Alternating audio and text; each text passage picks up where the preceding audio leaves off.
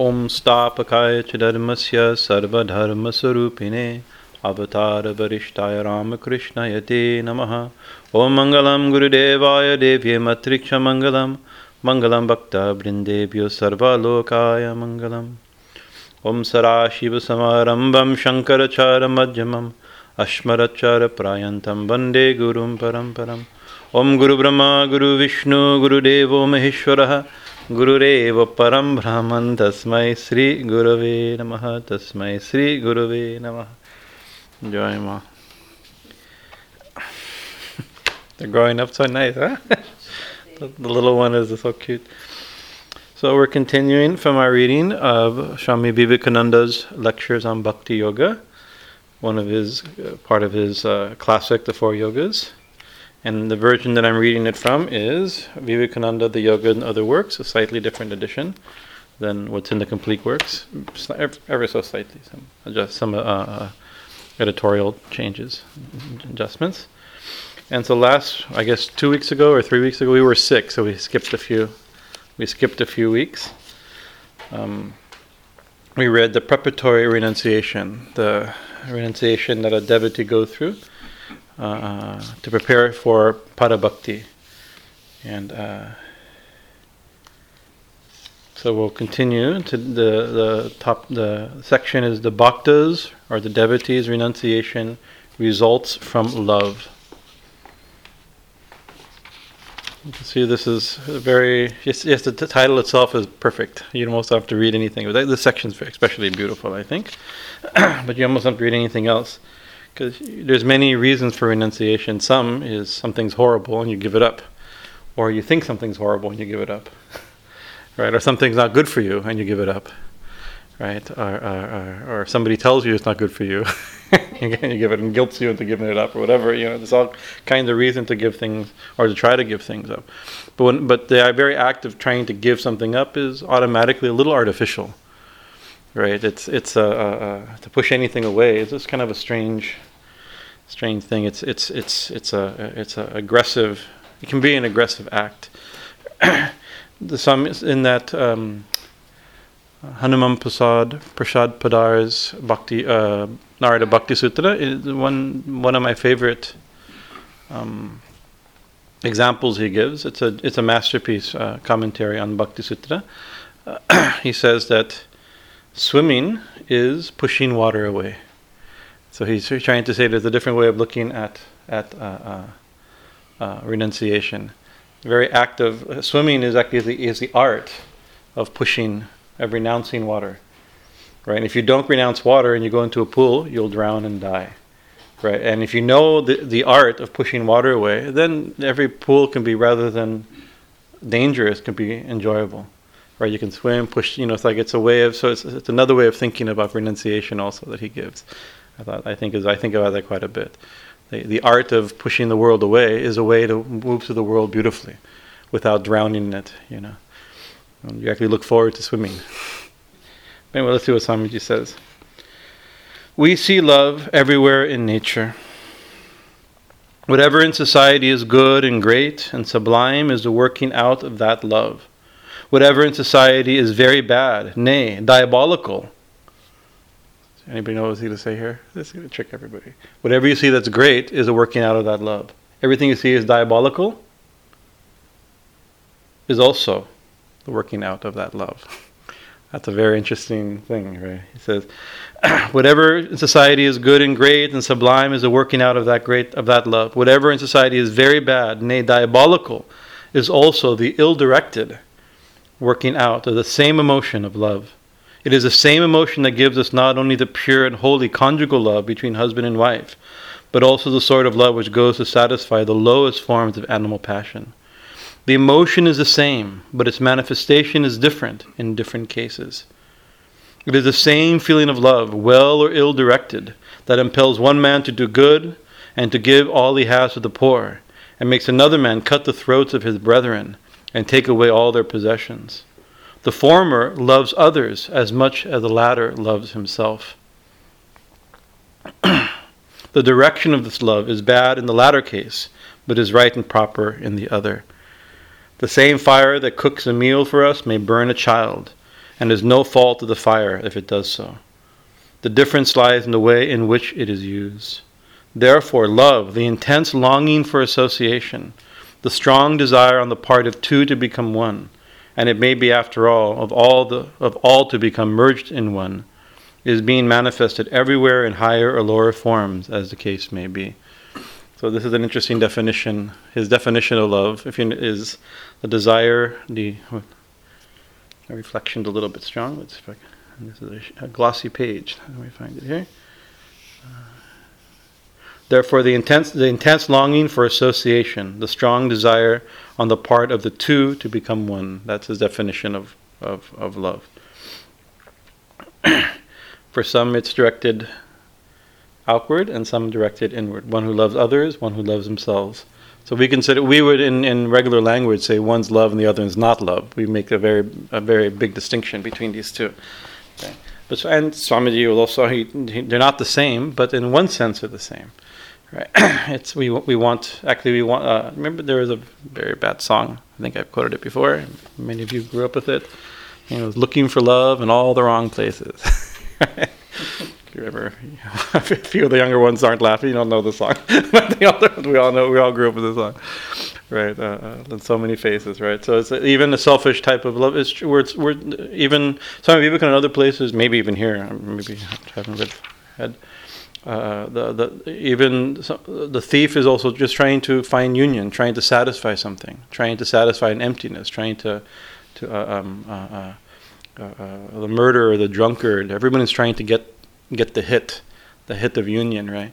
But you can see in certain ways you do it's it's looking in the wrong. It's it's doomed to fail, right? Selfish, trying to satisfy love in a completely one-sided, selfish uh, uh, hurtful way. It's, I mean, people doing that, that's called life. I mean, that we see in politics, we see that in romance, we see that in everything, you know, in business. And it's a mess. It doesn't work, right? So this is, uh, but we have to, Swamiji is trying to base this whole principle of, of renunciation through love to understand that the basis of even selfish behavior is a desire for love, a search for love. Right? Bhakti yoga is a science of the higher love. So this is the higher love and lower love, selfish love and selfless love. So this is the, the science of the higher love, of the selfless love. That's called bhakti yoga. Right. The other love we see everywhere. Everybody's we're all struggling. The science of the lower love, we can see that's it's called politics, diplomacy, you know, uh, uh advertising. What's that? Media, all this stuff, it's all this, and you know, romance and all all the things. These are regular life. I mean, all the details, uh, the ugly and the and the sublime aspects of regular life. That these are these are the science of the lower love, right? But those understanding that the workings that we can understand that there, there must be also a science, a principle, a guided. Uh, the sages, saints who've who've realized the highest love, they've given us some uh, uh principle, some evidence, some way. Bhakti Yoga is a science of the higher love. It shows us how to direct it. It shows us how to control it, how to manage it, how to use it, how to give it a new aim, as it were. And from it obtain the highest and most glorious result that is, how to make it lead us to spiritual blessedness. So, I mean, Sri Ramakrishna also, in several places, he says, you know, uh, uh, uh, uh if you have some lower manifestation of love, right? Give it make give it a higher make God the focus of it. How to how to direct it towards God, right? If you're going to be angry, be angry at not realizing God, or the, you know, if you're going to be lustful, want God. If you're going to be uh, jealous, want only God for only yourself. You know, all these what we consider ugly emotions, right? Put make God the focus. Somehow, somehow another direct direct the attention, direct, uh, because actually the, the, perfection of each one of those desires is is God, and we we see in in the in the Narada Bhakti Sutra, uh, uh, Narada Muni, he constantly invokes the gopis of Raj as the examples of each one of these. You want to see jealousy? There's very few emotions in the human behavior as ugly as jealousy. It spoils everything, right? Yet we see the gop one one gopi jealous of another gopi right? And and for thousands of years, that their story is told as in, in glorifying them, not like just see even the gopis fell to the lower emotion of jealousy, the perfection of jealousy, right? That was their that was their meditation, that was their all-absorbing meditation, right? You know, or the uh, uh, uh, of anger, of you know, of uh, I mean, there's some, there's, we only have the problem with uh, uh, American aesthetics. We have three emotions, but in, in, in, the, in, the, in the in the Puranic system, in, in the Bhakti Yoga system, there's many bhavas. there's there's uh, there's jealousy with a fear of, of, of, of, being rejected, but still but still controlling. There's all these all these unique type of we don't even know what those those emotions are, but they're all they're all given names and very and beautifully uh, elaborated.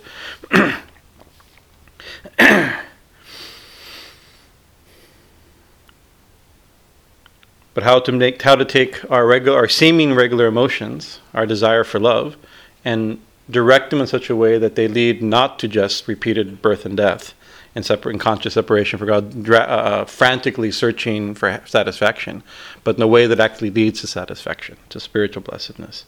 Bhakti Yoga does not say, give up. It only says, love, love the highest and everything low naturally falls away from him, the object of whose love is the highest.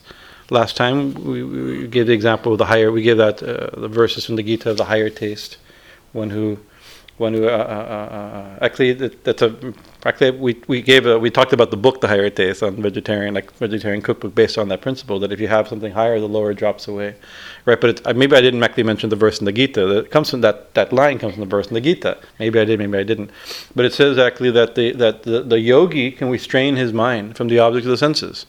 Of course the yogi should. That's the first thing we do. Pratyahara is very first very early on in the steps of yoga, right, of any type of meditation system, we begin to try to, to withdraw the mind, control the mind from the object of senses. He says, but the desi- the taste for them remains. Well, you can see, you can give up cakes like, can I say it in front of mom? Maybe if I were to give up coffee for a day or chocolate or something, something horrible, something like that, I could do it. Some discipline. I have some acid problem or something like some problem, so I can. I give, time to time we give up because of some acid. But the taste for them, every smell.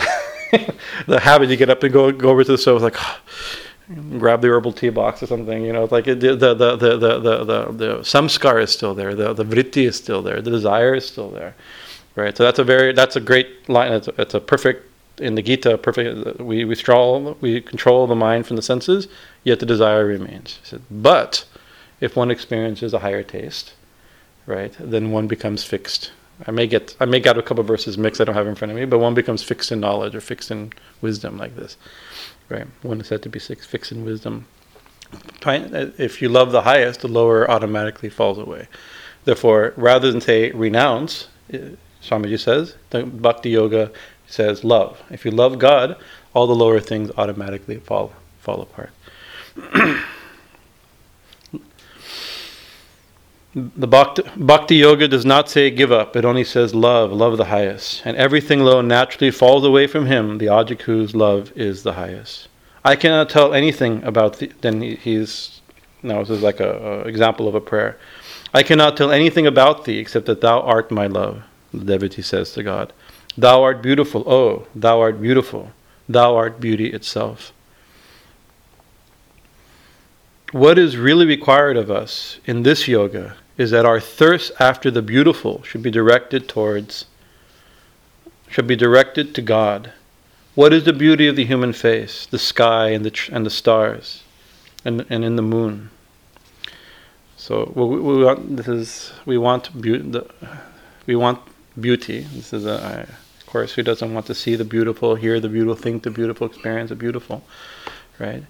Uh, and and that beautiful verse that Swamiji is quoting from the scriptures, it says that, but God is the most, not only the most beautiful, right? It's just, he's, he, she, it is beauty, right? I, I remember I, this very, uh, I remember this scene uh, um, many, many years ago in Laguna Beach Hare Krishna temple.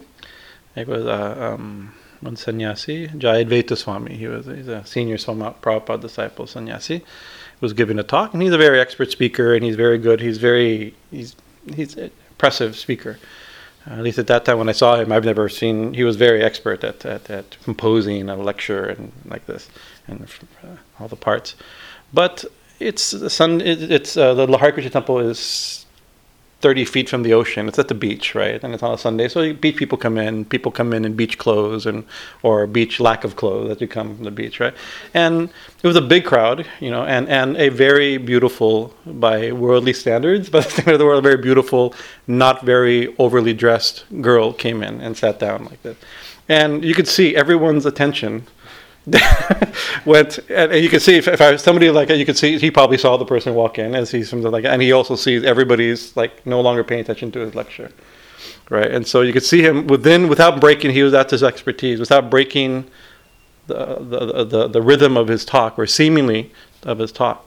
He says and therefore we know that that uh, in this world there's so many beautiful things and so many beautiful people. And there's some very, very, like for an example, so many very beautiful women, right? And so, so everybody got caught, right? Because everybody's attention, men and women, were all paying attention to the very beautiful woman that came in, right? And he says, just think that the source of all such beautiful, of un, un, countless, unlimited beautiful women, men and women, how beautiful Krishna must be, right? And then he had everybody's attention back right? You know, think like the, the desire to see beautiful. It's like sure, there's very beautiful, but who the source of that beauty, the one who from who created unlimited beautiful worlds and beautiful things. How beautiful God must be, right? I remember everyone's attention went back. This is 30 years ago. This I remember it in my mind. It was very interesting to watch the whole thing. Right. What is really required of us in this yoga is that our thirst after the beautiful should be directed towards God. What is the beauty in the human face, in the sky, in the stars, in the moon? moon? It is only the partial manifestation of the real, all embracing divine beauty.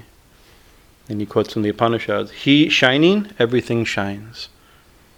It is through his light that all things shine. Take, take this highest take this high position of bhakti which makes you forget at once your little personalities. Take yourself away from all the world's little selfish clingings. Do not look upon humanity as the center of all your human, human or higher interests. Stand as a witness and observe and study the phenomenon of the high, of nature. Have the feeling of non-attachment with regard to man and see how this mighty feeling of love is working itself out in this world. Actually, this is the thing. If you if you try to control a little bit and you begin with detachment and look, you get to see every, every you only see people searching f- for love, people appreciate people searching for beauty, right? So if, if you a little bit of attach, because the problem is we get attached and we, we lose it. If you a little bit control, a little disinterest, and you watch everything, this is what you this is what you're seeing. Sometimes a little friction is produced. Sometimes there is a little fight or a little fail, a little fall, but it is sorry, uh, uh, have the feeling of non attachment with regard to man and see how the mighty feeling of love is working itself out in the world. Sometimes a little friction is produced, but that is only in the course of the struggle to attain the higher real love.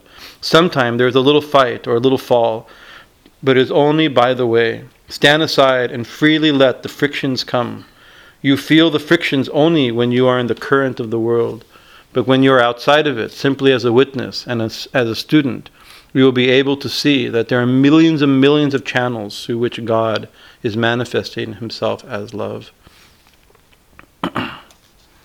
Swami Ramatirtha, that wonderful, uh, uh, uh, maybe most people maybe know who Swami Ramatirtha is. He was he, a great uh, Vedantic sannyasi who came to this country very early on, maybe 1903, 1904, or something like that, after Swamiji.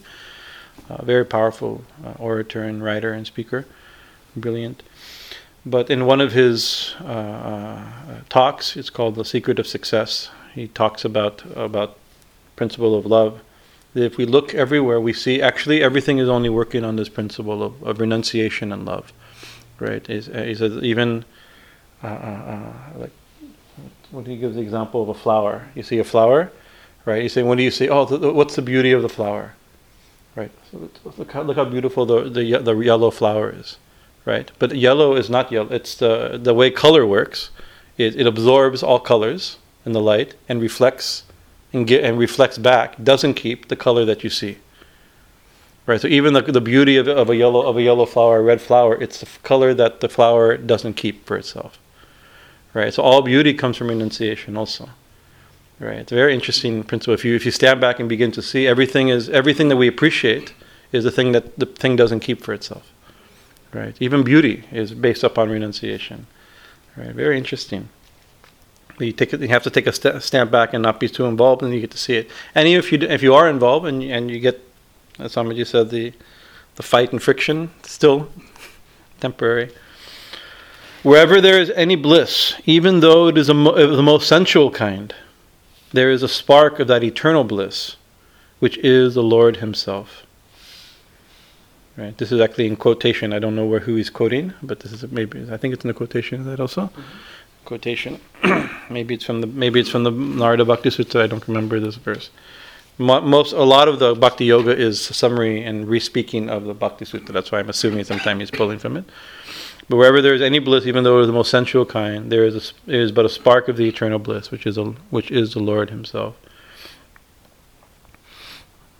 Actually, that's the thing is that, that any Swami Lakshanji talks about this also that that if uh, we read that that uh, any any experience, any uh, any taste, any hit, any joy, right? Where is it coming from?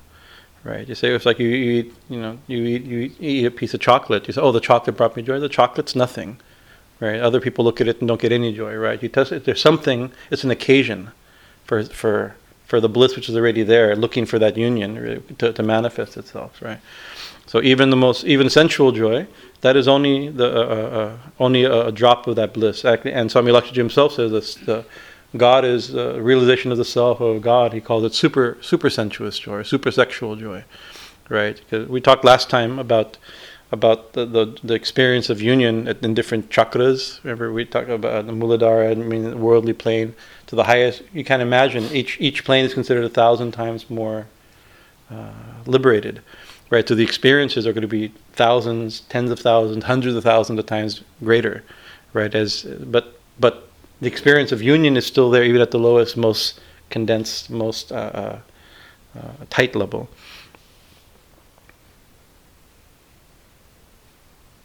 wherever there is any bliss, even though it is the highest, the most sensual kind, there is there is a spark of that eternal bliss, which is the Lord Himself. Even the lowest kind of attraction, there is a germ of divine love. Only the names, one of the names of the Lord in Sanskrit is Hari, which means He who attracts all things to Himself. His, his is in fact the only attraction felt by the human heart.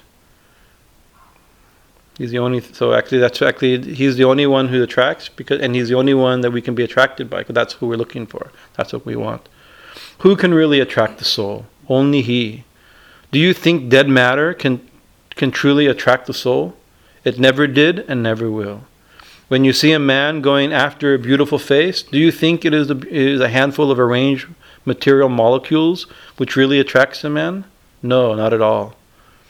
Behind those material particles, there must be and is the play of divine influence and divine love. The ignorant man does not know it, but yet, consciously or unconsciously, he is attracted by it, and it alone. So even the lowest form of attractions derive their power from God Himself. None, O beloved, and this is from the um, uh, um, what Upanishad is famous from? Uh, the Mait, uh, conversation between Maitreyi and hmm? thank you, Brihadaranyaka Upanishad. The very famous. This is a refrain from of this section, which everybody should know, that uh, uh, uh, Maitri, right, and and Yajnavalkya, right. Yes, yes, yes, yes, yes. That's right. So he, before he renounced the world, he had two wives, and who shall inherit how how to distribute his wealth before the husband, the rishi, was about to leave. And Katyayani took was in the legitimate. She took the legitimate share of the property, and his other wife became a rishi. You know, of course, they're all they're rishis. They're all they're both both of the wives are rishis of sorts. You know, but she asked the question: Is like, uh, do, do you think will these things bring me pleasure? What what brings me pleasure? And he says, actually, it's only the self brings you pleasure. It's the only, it's, it's, and the, the refrain is that it's not for the sake of the of, of, of, of food that food that food is dear. It's because the sake of the self. I may be missing, but they're all just like that. It's not for the sake of the wife that the wife is dear. It's for the sake of the self. It's not for the sake of the husband the husband is dear, for the sake of the self. It's not for the sake of the world the world is dear, for the sake of the self. It's not the sake of the body that the body is real is, is dear, but for the sake of the self. Right? So actually all we really want is the self. That's what we're really attracted to. Right? And so she says, then I'll, I'll, I'll take self knowledge, you know, and my co wife will take and anyway, so this is also very deeply symbolic of the two wives, and they have names and like that. But uh, we won't go into that; it's a different topic. But Swamiji quotes from that. None, O beloved, ever loves the husband for the husband's sake. It is the Atman, the Lord who is within, for whose sake the husband is loved. That's just Swamiji's trans- early translation, maybe the first translation of this verse in English, perhaps. O beloved, None, O beloved, ever loves the wife for the wife's sake, but for the sake of the self, that the wife is loved. Similarly, no one loves a child or anything else in this world except on account of him who is within. The Lord is the great magnet, and we are like iron filings. We are being constantly attracted by him, and all of us are struggling to reach him. All the struggling of ours in this world is surely not intended for selfish ends. Even our selfish struggles, the real intention is not selfish. We want the self. Of course, that's desire for the self is not selfish. You know, anyway, the words. Yes. Yeah, the Atman and the self. We'll use Atman. The desire for the Atman or desire for God is not selfish, small s. There's our language restrictions. All the struggle of ours in this world is surely not intended for selfish ends. Fools do not know what they are doing. The goal of their what their goal of, the of, of their life is. After all, to approach. No, sorry, fools do not know what they are doing. The goal of their life is, after all, to approach the great magnet. So Sri Ramakrishna said this again and again. He said the goal of life is to realize God. Right, that's the goal. It's not just like oh, the ultimate. Eventually, we'll get rid of, we'll finish we'll, the things we think are important, and we try to realize God. Actually, in all the things we're doing, we're trying. We're actually trying to realize God. Right. So that's the goal of. That's the only goal of life. No matter what we're doing, the goal of everything we're doing is to realize God. And then he said something quite devastating. He said, and if you don't realize God, then you've wasted a human birth, because the goal of this human birth is to realize God.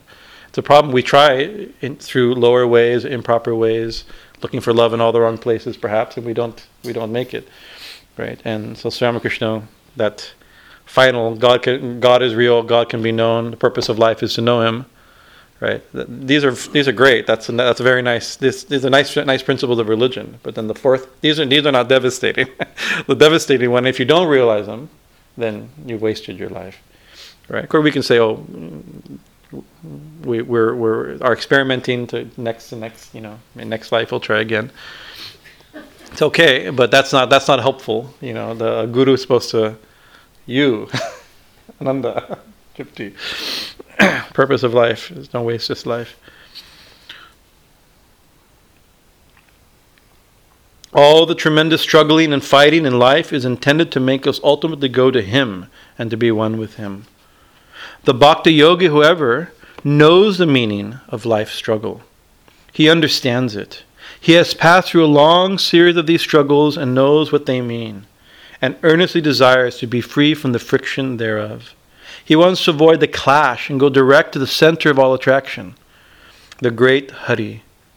This is renunciation of the bhaktas. Go be, be free of the friction. He wants to avoid the clash and go direct to the center of attraction, Hari. This mighty attraction in the direction of God makes all other attractions vanish for him. This mighty, infinite love of God, which enters his heart, leaves no place for any love, other love, to live there. How can it be otherwise? Bhakti fills his heart with divine, with divine waters of the ocean of love, which is God Himself. There is no place there for little loves. That is to say, the Bhakta's renunciation is that vairagya, or non attachment, for all things that are not God, which results from anu, anurang, anuraga, or great attachment to God. Now, of course, we can we can take we can take a Vedantic thing everything is God and there's nothing that's not God that's separated from God. That's these are that's nice philosophical. These are true things and are good, healthy things to remember. But this is the, the this is vairagya, the results from anuraga. The very these are using the time these are very classic bhakti yoga terms. Anuraga means extreme attachment.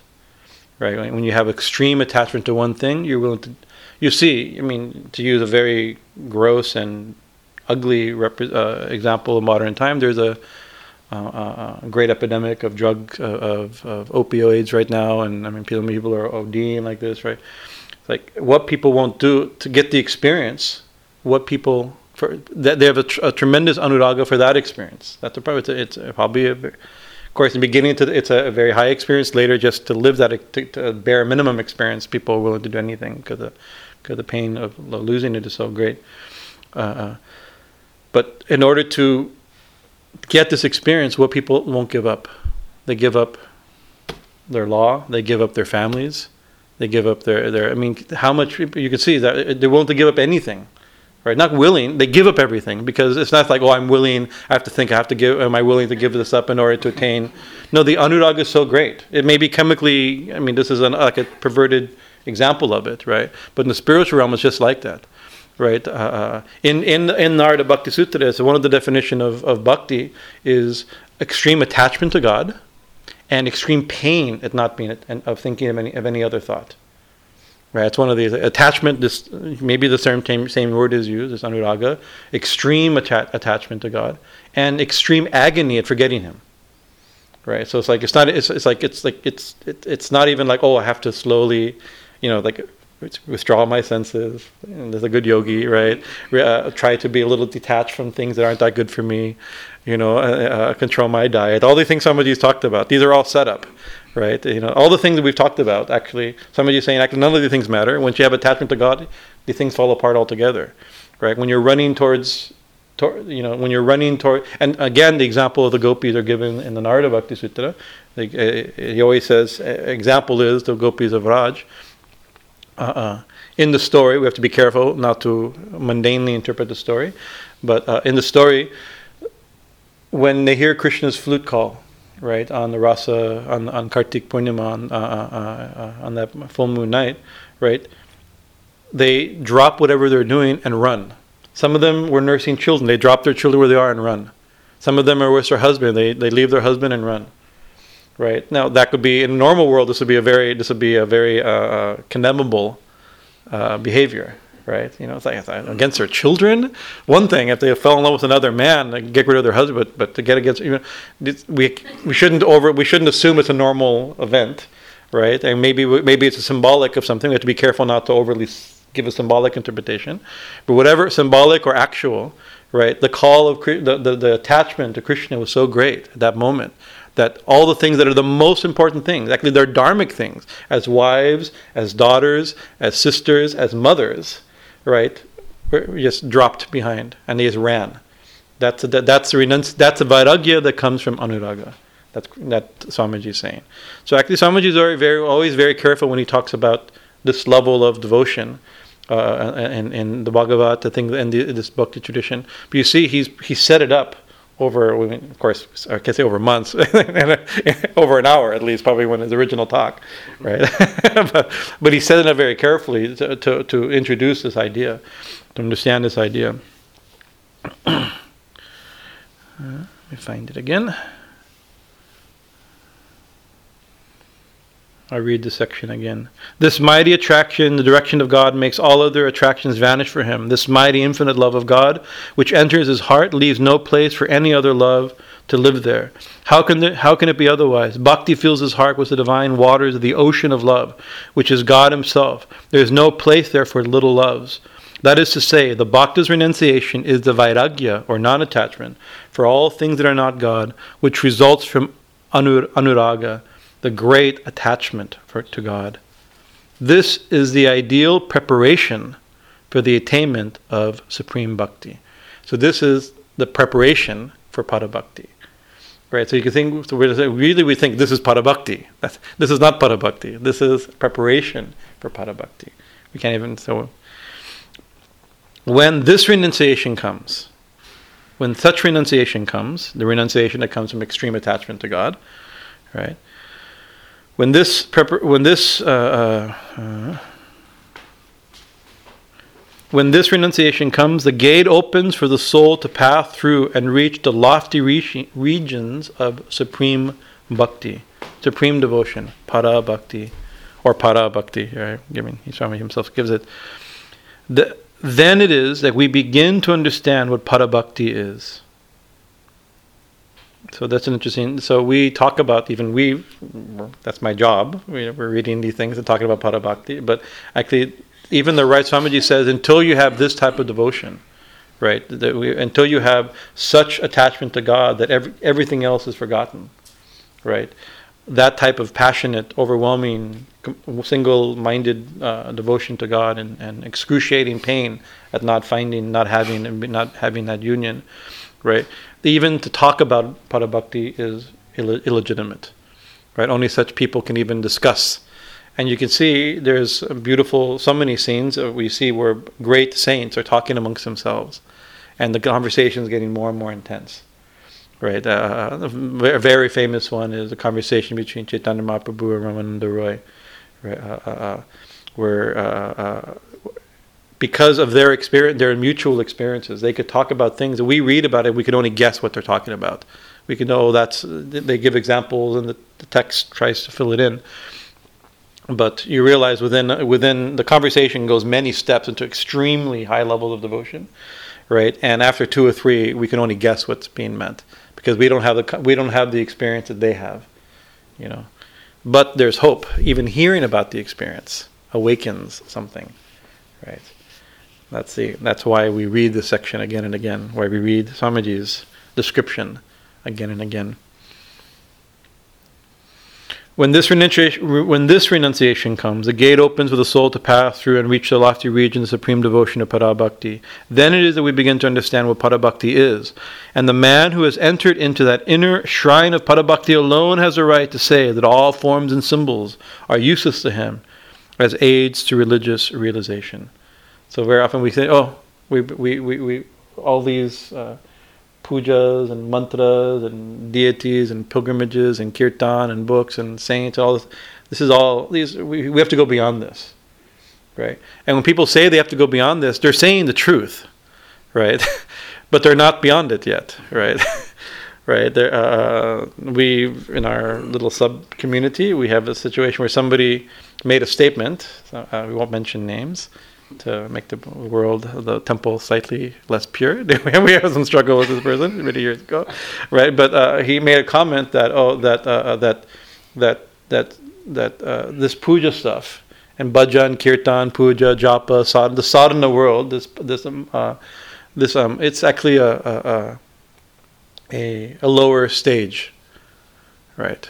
And so that's true, right? Right but it's a lower, it's a stage that, I mean, for sure, that person hadn't gone through yet, right? So it's a stage. So we have to be a little bit. Yeah, it's true, but what's we haven't gone to that stage yet, right? When, when we've gone past that stage, we can say, oh, then. We'll, and so I'm just saying, when we reach this level, right, we're we're out of our extreme, passionate, overwhelming devotion to God, everything else becomes insipid and in the way and just meaningless right? Then we can say these things are, are we've gone beyond the, they're no longer necessary. They've served their purpose.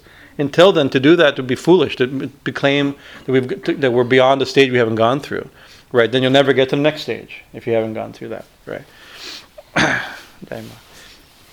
So it's a very uh, uh, and sometimes and you know we sometimes we have to be careful. We think oh this is a stage this is a lower stage right? Uh, we have to be very careful with this this this idea because that's another very subtle, maybe not so subtle form of spiritual egotism.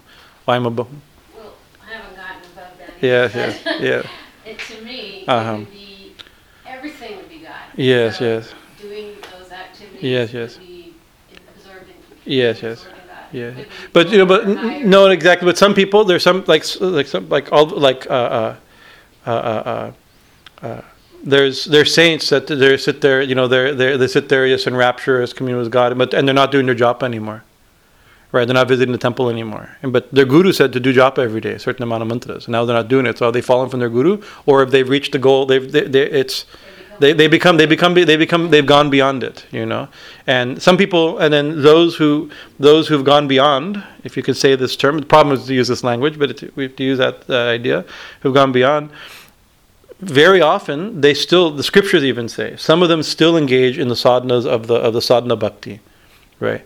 And they do that f- for the good of others as in examples right? So you see you know like the president a small example the president of the ramakrishna order i don't know his state of consciousness but he's a very great soul right? And and there have been many many very great souls. And every single morning although they probably don't need to right? And it's also really painful to do so. I mean the last three presidents have been almost bedridden and crippled right?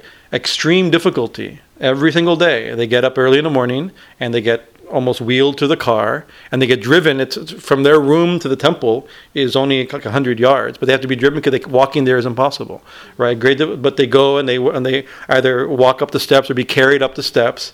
They're like and, and but whether or not they need to do it or from their room they can just do this and say jai talk where it's efficient right? But there's 700 monks every morning watching them do this Right? And that gives them how much faith it gives that they should every day go to the shrine, do their japa in front of Thakur, right? Attend the arati. You know, the, the senior monks, monks, they're doing this. Maybe they don't need to, even if they need to or not need to, they almost can't, right? But they still do for the good of, as an example, they're acharyas. Acharya is somebody who teaches by example, right? There's others who don't, they teach, their example is not to go, right? To show that there has to be some people who that the shrine is no longer important. The shrine's in their heart. They don't, you know. Swami Prabhavananda, Swami Chaitanya tells a story. No, Swami Satprakashananda in St. Louis, his predecessor. Every day for 80 years, he went to the shrine and did his morning japa and evening japa, right? And then pretty soon he can't he can't walk anymore, right? And and so he said he told to the, his successor, his uh, assistant at that time, Swami Chaitanya, says, "What am I going to do? I I can't go to the shrine now." Says, Swamiji, you've gone to the shrine enough. right? You don't need to go to the shrine anymore. You know, but his habit was so strong. As I think somebody is by habit or by example. He says, sit in your bed, you're fine. You can chant your japa and not, or not chant your japa. you know, he's a, he's a advanced advanced to that level. But the danger here is that we start thinking, oh, I don't, I, I'm ready. I'm automatically beyond this. And I brought up that person who I didn't want to bring up, but we brought up, uh, because he represents a, a particular attitude, right? That that seeped into the Western Westerners who have taken up Vedanta and Bhakti Yoga and yoga in general, is that they're automatically they're starting beyond this, right? I don't need names, I don't need forms, I don't need sadhana. I'm already beyond. I'm ready. You know, we're the pathless path. We're starting. We're starting way beyond it, right? Where does that come from? It's a, it's a state. It's a, it's a state. It's a lower state that they must have gone through in their past life. Otherwise, how could they be born in the West? Right. So if you think about their, their particular attitude of that, right? Then a certain, it's a, it, I believe if I've, I've, I've studied this a lot and argued with it a lot. This is a real issue for me, right? Because uh, I've been confronted with it a lot, right? Uh, um, uh, uh, uh, um, in certain communities, like we know, um, and and and it it it's it's uh, it's I think it's a it's it's like just because being I mean I have to almost say it being born in, in, a west in a western body in a white body in a western culture right? We're automatically above and beyond what the the uh, the primitive people of uh, that still ringing bells and and, and and and bloody goddesses and this type of elephant headed deities and this type of stuff right? And so I think this is a very dangerous thing. We should be a little humble right? And we and the, the, we're at the, we're at the feet of the of the sages who've given these tech these things right? And and they've uh, they've uh, until we got that, and Swamiji is basically saying that. And a lot of people claim, oh, we're following Swamiji, and that's how we're doing. No, Swamiji himself is saying you can only go beyond these things when you when you have that parabhakti. The symptom of the beginning of parabhakti, right, is full such vairagya that comes from anuraga. That's his definition. Complete renunciation of the world that comes from extreme attachment and love for God. That's the beginning. That's the gate of parabhakti. And until you've reached that gate, then then you're still on this side right? And the principle of the bhakti yoga, the principle of the scripture, the dharma, all these things are still still in effect, right? this Swamiji's, Swamiji's a very strong, I think, a very strong emotional point that he's making. Uh, he says, here, here, this is very nice. I'll read this. Then it is that we begin to understand what Parabhakti is. The man who has entered into the inner shrine of Parabhakti alone has a right to say that all forms and symbols are useless and as aids really realization. He alone has attained the supreme state of love, commonly called the brotherhood of man. Even that idea, the idea, though, we've reached the brotherhood of man, right? Parabhakti is the symptom. This is the, this is the symptom one who've reached this, right? The rest only talk. This is Swamiji. This is his. This is, this is his. He's, he's emotionally setting it up. You have to imagine. So I'm I'm reading it carefully and through the glare, and my my out of my glasses broke. So I'm I'm using two two prescriptions back. So I can't even. So I'm trying. I'm I don't. I'm not getting his rhythm. But Swamiji by this point, probably if you ever if you heard description of him, he was a passionate speaker. And so I imagine he's like he's he's it's it's, it's emotionally and and rising emotional content of it. Right, the rest only talk right? You know, it's a very powerful. The rest only talk. He sees no distinction. The mighty ocean of love has entered into him. And he sees not man in man, but beholds his beloved everywhere. Right? That's a great sign. He says, when you the brotherhood of man, when you see when you don't see man in man. Right? To say, oh, all men are equal. All humans are all people equal. That's Sri Ramakrishna we would say, how are people equal? right? He says one person. He says uh, uh, uh, a thousand people go to hear uh, uh, uh, Sen speak, and if you were to give a speak, nobody would come to listen to you, right? One person can can one person is scared to even speak out loud in public. Another person can fight ten people, by strength, by intelligence, by fame, by, by you know, Jadu Malik is a billionaire, right? He lives literally, he's in the shadow of Jadu Malik's house, right? Ramakrishna's room is 200 yards from the richest man in Calcutta, the Bill Gates of Calcutta, right? You know, literally, he's the Bill Gates of Calcutta at that time, right? Right? It's like, and, and his room, and, and, and then there's also like Latu Maharaj, who's a shepherd boy, has no money. He's basically a slave labor from, from, from one of his devotees that, that, that Thakur allowed to serve him right? right? It's like, are they the same by, education, by wealth, by intelligence, by it's like that. To say to see to see man in man, that's to see all men equally. That's good, but how do you see men equally? How do you see people equally when you see God in them, right? And when do you, how do you see God? When you see God, you can't see God in people until you see God, right? That's Swamiji's point. Once you realize God, then you see everything equally, right? In the Gita, it says if one um, uh, one, one, one sees with equal vision, right? And then he uses it gives the ancient world's version of Bill Gates and Swami Bhajananda, two extremes in, in, in, in, wealth, right? Right. He says that they're the uh, what is it? He says uh, uh, the uh, gentle and learned brahmana, a good, a real brahmin, right? Or and, and that's like a really holy and, and sattvic and pure by social and religious standards, and uh, uh, gentle learned brahmana. A, a cow. A cow is the holiest of, of animals, right? even the urine of a cow is purifying. That's how pure animals are, right? Not even the gentle brahmana's urine is purifying. A cow's urine is purifying. They're purer than gentle and learned brahman, right? Um, an elephant, big, strong, powerful creature, right? And then it says a dog. We love dogs, right? But in ancient dogs are considered dirty. So the, the opposite of a cow. And the opposite of the gentle learned brahmana is not like a sudra or not like a. It's it's it's it's uh, uh, uh, uh actually the, the word translates as dog eater right? You're gonna it's like the worst possible at that time. Now, I mean, now you go into the into the grocery store. Who knows what worse thing worse things than dogs are being served? But but like I said, this is the ancient world version, right? Of of of, of the of the stratif- uh, stratifying between holy and, and, and, unholy, pure and impure, and powerful and weak, right? If one sees with equal vision, then one is uh, sama darshana pandita. Right, a learned person, a pundit. You know, we use this word pundit all the time. People call me punditji right? It's like, can, I see your dog? I want to see if I can see you both equally or not. You know, a pundit. no, I don't have the qualification yet. A pundit, a, a, learned person, right, is one who sees equally the, uh, the these different categories. Sama, darshana, pandita. One who sees the same, but they're not equal. They're cho- the, the examples are shown because they're not equal, right? So what's equal? Right, the one behind everything, the one the heart of everything, the one manifesting all, and that's equal. When you see God, then you see everything equally. Until then, it's a political. It, it, it may be legitimate um, a call of social justice and, and, and adjustment of society and, and, and, and, and enactment of laws for equality and uh, to, uh, as, as society to, soar, to, to, form a more perfect union, we keep adjusting and changing, right? But that's not the same thing as real seeing real equally. E- seeing real equally only comes with, with realization of God. Realization only God when you have such anuraga that vairagya is natural. This is the Parabhakti Swamiji saying. Through every face shines to him his Hari. I read this one. He sees no distinction. The mighty ocean of love has entered into him. And he sees not man and man, or dog and dog, or cat and cat, or elephant and elephant, but beholds his beloved everywhere. He sees only the one. Through every face shines to him his Hari. The light in the sun or the moon are all his manifestations.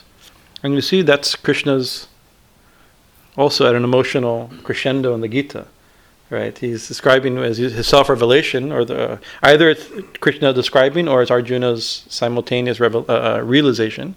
Krishna's revelation and Arjuna's revelation realization are the same act, seen from two sides, right? He says that amongst luminary objects, I am the moon. Among lights, I am the sun. I am the taste in water. Among purifying agents, I am the wind. I am the light. You know, it's like every every glory and every beautiful, powerful, sublime, overwhelming thing, right? It's I'm that, or you see me in that, right? This is a glimpse Krishna is giving in, in the Gita. Through every face shines to him his Hari. The light in the moon or the the light in the sun or the moon are his manifestation. Wherever there is beauty or sublimity, to him it is all his. Such bhaktas are still living. The world is never without them.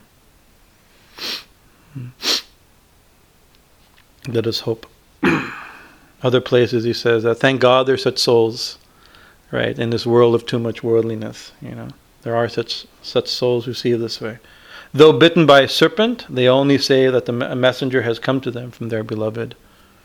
Because they don't see a serpent, they see only their beloved.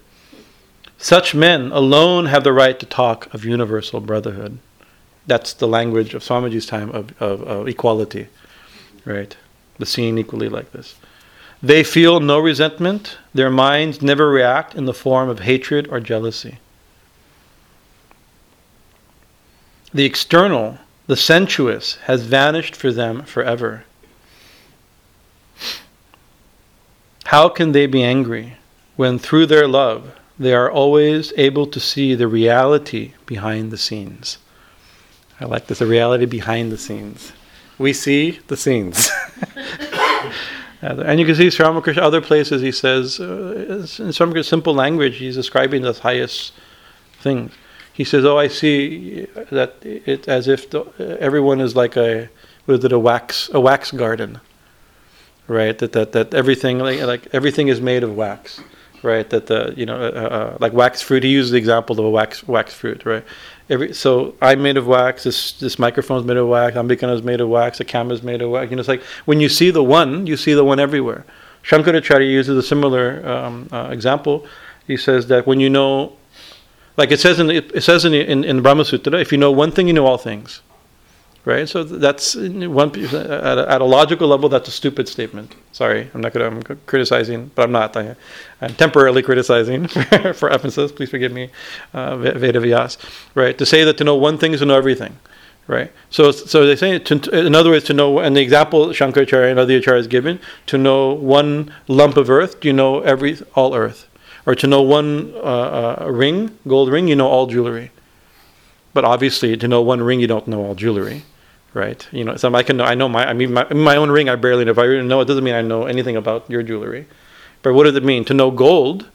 And also to know gold doesn't mean I know all jewelry. I may know nothing about jewelry, right? But if I know gold, I know gold, right? And so a goldsmith, Sri Ramakrishna says that a goldsmith sees gold everywhere. I look, oh, look at a very nice ring, and you have a, and bracelet and a necklace and like this, right?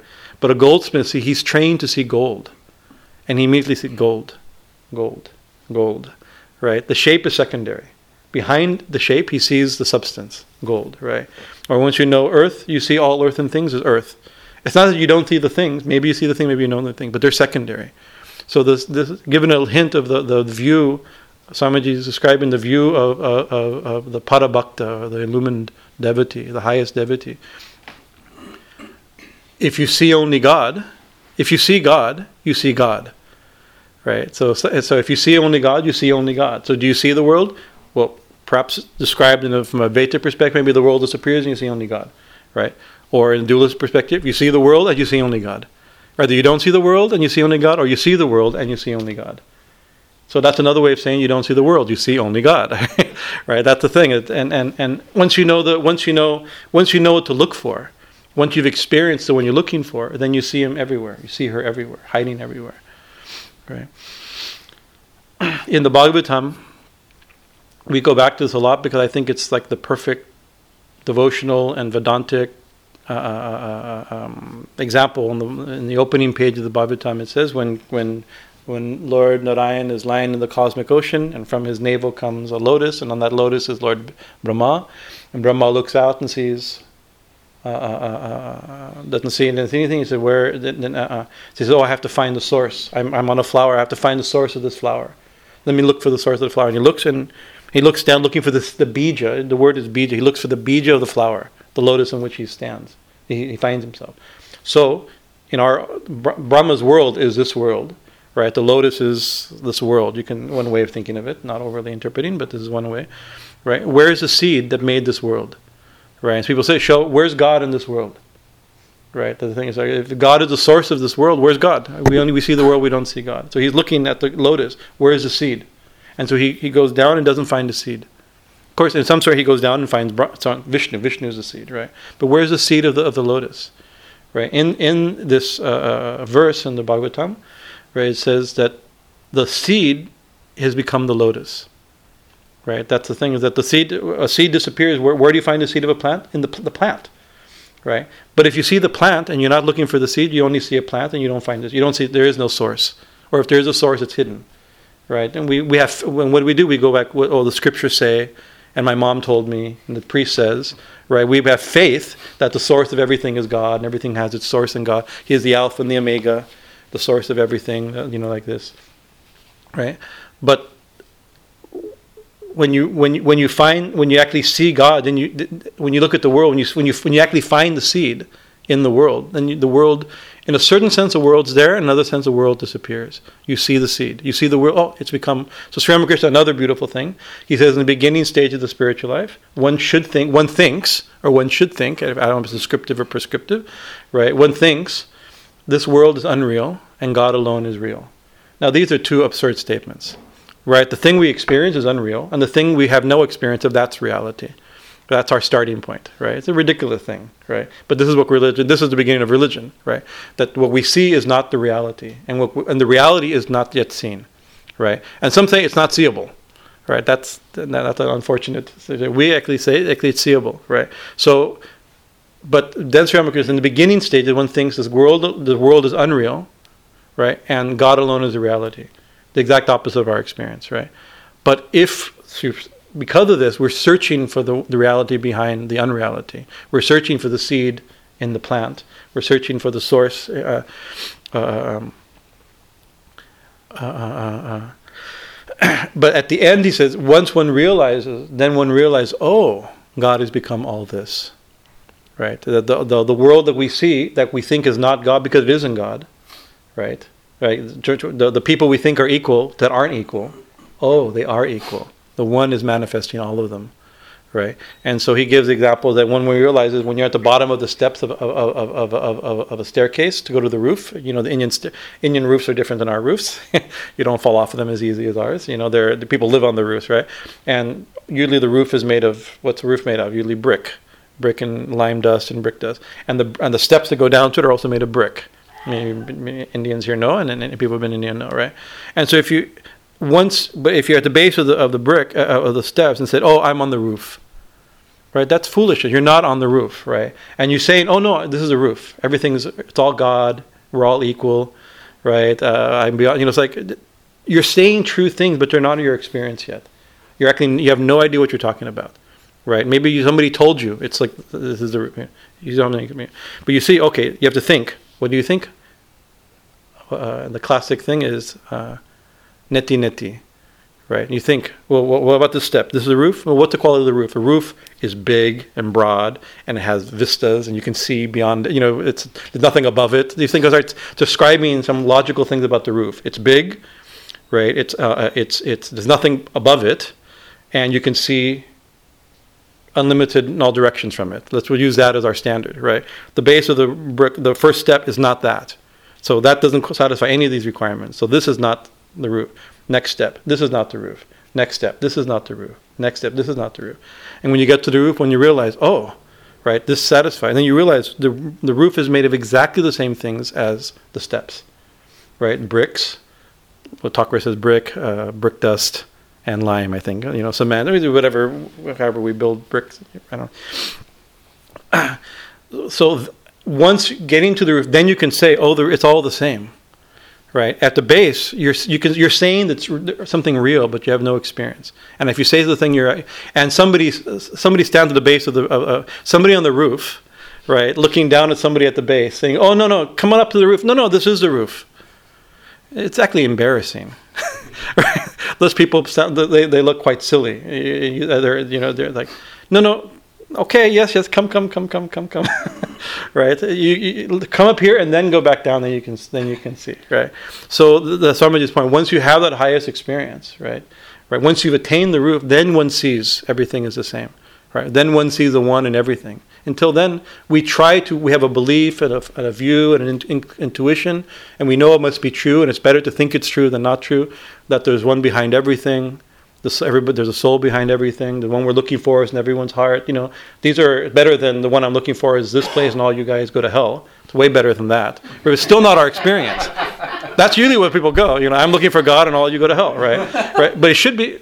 It's healthy. To, I mean, one Swami Shankara, Swami Shankarananda, one tantric sannyasi, he he, he says, says actually, this kind of tantric Vedantic mixed view of the, how the one behind everything it's helpful because it's true. It's a real view of reality. Our ultimate goal, uh, the view, the, the thing we're looking for, we know it from the beginning, right? We know that there's one behind everything.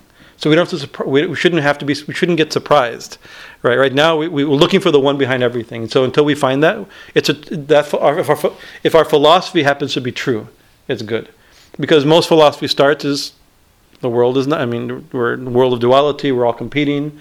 We're suffering it's it's maybe with that view, maybe it's hard to find the one behind everything, right? So it's good to know, even at the beginning stages, there's one behind everything. There's only God ultimately, right? But we shouldn't be deluded into thinking because we know that, or we think that, or been told that, and it may actually be true. And the reason we feel it's true because it echoes the truth, right? Until we have that experience, we we what Swamiji says, all others only talk, eh, big talkers yeah, the, many places Swami, they're big talkers, talking, talking, causing difficulty. Huh? Frothy talk. Some, some frothy, yeah, that's another great line from Vivekananda. Frothy talk. that's a very nice, very high sounding talk, you know. right. And sometimes frothy talk is good. We talk, we talk full, even this is a bit of a frothy talk. We're talking all high things, right? right. but we're trying to encourage each other to go to find. And so uh, uh, uh by finding, by searching for, by, and so bhakti yoga, this chapter starts, bhakti yoga is an attempt, a training to discipline the mind, to know what we really, to look, to direct all of our desires, our our our, uh, our ambitions, our towards God in such a way that will lead to spiritual blessedness. That's the definition of bhakti. I read that because that's his ultimate point here. Uh, Bhakti Yoga is a science of a higher love. It shows us how to direct it, it shows us how to control it, how to manage it, how to use it, how to give it a new aim, as it were, and, f- and from it obtain the highest, most glorious result. That is, how to make us, how to make it lead us to spiritual blessedness. Bhakti the yoga does not say give up, it only says love, love the highest. And everything alone naturally falls away from him, whose object of love is the highest. So that's the ultimate. We're, we're, how to the purpose of all this is not just frothy talk, which is that'd be a great name for a podcast. Frothy talk with Swami Bhajan. And, uh, uh, I have to learn some some uh, marketing skills for this. Um, but uh, uh, to that, the reason we're doing this is a training. We're training ourselves. Swamiji is guiding us uh, uh, through uh, inspiring us in our sadhana to direct, to, to make God the center, to make God the focus of our of, of our aspiration. And when we developed, when we get anurag, when we get that taste, we get that attraction, and everything falls away, then we begin. Then Swami says at that point you're at the, at the, um, at the at the doorway of parabhakti, right? And parabhakti, I'll give you a secret in Swamiji's lexicon. Swami Shivananda also says it's parabhakti and Advaita are the same thing from two different angles, right? So the, the, we all would talk about high things. Uh, Advaita is especially frothy talk frothiest of the talk of the of, of the talk, right? Right. But the way to get there, he's showing us this is the this is the easy way to get there. Nothing's easy, but this is the way to get there, right? To para bhakti, right? The highest devotion. Thank you for your kind attention. We actually did very good. We finished before arati time. Any questions or comments or? flowers. Anything? Anything? Good. No more frothy talk. I like that. That's my new favorite thing. Jai Thakur, Jai Ma, Swamiji Maharaji ki Jai, Jai Bhagavan Sri Ramakrishna Dev ki Jai. Jai Ma, Jai Ma, Jai Ma.